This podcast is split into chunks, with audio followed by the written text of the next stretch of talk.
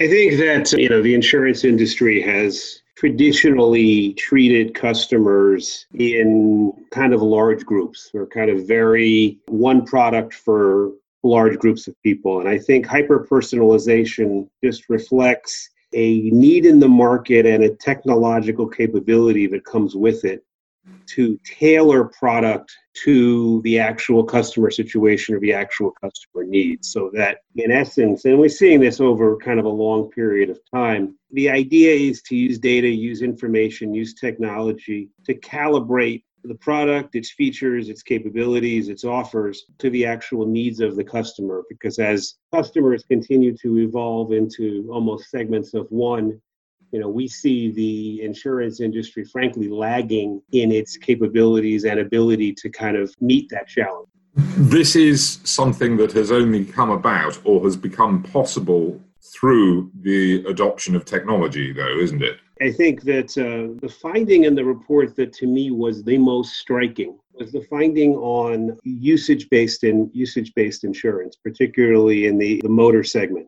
So if you think about it, I've always perceived, and I think a lot of people have perceived, usage-based, pay-as-you-drive, pay-per-mile type insurance as being kind of a leading-edge product. In our survey of customers, we found for the first time, a majority of customers desiring it. As a consequence of COVID, I read just last week that for one of the large U.S. carriers, they'd experienced a 30% increase in take-up rate for their usage-based car insurance, motor insurance product. That's just one example. I think that there, there's many other examples of the ways in which technology, so a device that knows how much you're driving, how the data that a device like that throws off can be critical to both pricing risk, but also to shaping the kinds of coverages and their applicability. What you've described, you mentioned obviously the pandemic that we're all facing at the moment, COVID-19. What you're describing is something else that's a phrase that's used in the report quite significantly, and that is the millennial mindset. Are we all turning into millennials now? We're all getting to grips with managing our relationships, and customers are managing their relationships with insurers in different ways. Yeah, it's interesting. I mean, we do these reports every year, and when you do these reports and you do customer surveys, you always take sort of predictable slices and see differences.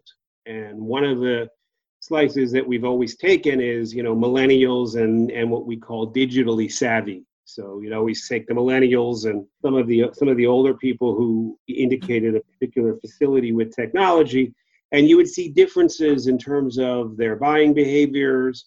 You'd see differences in terms of channels that they use, and the predictive validity of those slices evaporated in this report. So no longer makes sense, to look at millennials, in the context of digital enablement and say that they're a different group. We've all become digitally enabled in a sense. And I think that that's a very important finding because, insurers have typically, taken kind of a watch and see attitude toward millennials because, they don't own as much, they weren't perceived of as being kind of insurance ready yet. But the reality is that these digital channels are meaningful for everybody, regardless of age. And as a consequence, it's clear in the report that the insurers are behind the expectations of their digital customers. So, I grew up in this industry and I always, had this vision this notion that, well, you've got your digital customers and then you've got your agent broker customers. And if you're talking to a company that relied almost exclusively on agent broker, well, then digital is significantly less important. What this report shows is that even the folks who rely on agents and brokers are heavily engaged in the digital channel, either using social media to get product recommendations from people they know, or researching products on the web, or doing those kinds of things. So the kind of blind trust in that agent broker channel has evaporated, and it's much more of a multi-channel information-seeking experience. Very important, I think, for insurers to react to that accordingly. And are they reacting to it? Is this something that's good for the insurance industry or going to be bad for the insurance industry as it currently exists? To a certain extent, the report, which was largely done prior to the COVID prices indicates that they kind of still a little slow on the uptake. And so you'll see that, for example, the carriers we spoke to didn't place a tremendous amount of importance on their public-facing website as a sales and information channel. I think that with insurers, in essence, being forced to distribute absent face-to-face contact, that there will be an increased importance put on the digital channel. And we have some other research that we did kind of post-COVID that indicates that as customers are reacting to the crisis, the importance of digital channels and apps and things like that becomes more important. The other key finding in the report to kind of a wake-up call for the industry is another question that we've asked multiple times. And that's around kind of what I'd call non-insurance players and their ability to offer insurance products. But we asked about big tech, we asked about product manufacturers like auto OEMs, and you see there as well an increased willingness of the customer to embrace these non-traditional insurance manufacturers, if you will. And in that context, that's also something that I think the industry has to pay attention to. Clearly, the exclusive model of buying from an agent who knows everything about the product, who's had a long-standing relationship with an insurance company, that continues to erode. And I think this report actually shows an acceleration of that erosion, which I think is significant.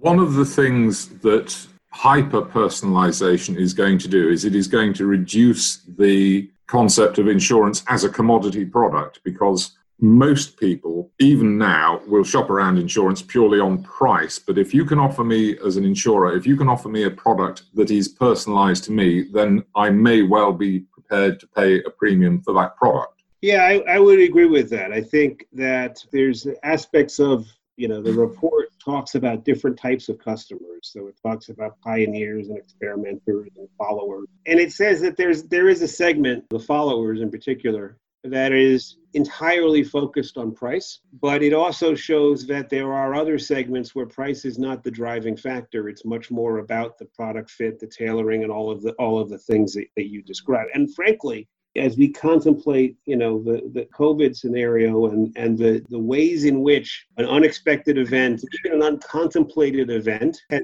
had wide-ranging impact on people's lives, that the market opportunity for product that actually addresses the new risks, the new worries of the 21st century world that can be personalized to your particular situation in that world. If you're a gig economy worker, for example, are there ways of getting coverage that actually make up for what a traditional employer might provide? That opportunity is absolutely there and very different from a pure commodity, this type of insurance for this price. If we can take a step back from the business experience between the customer and the insurer, and just look at some of the technology that's involved. What does it take to provide this kind of service to a customer?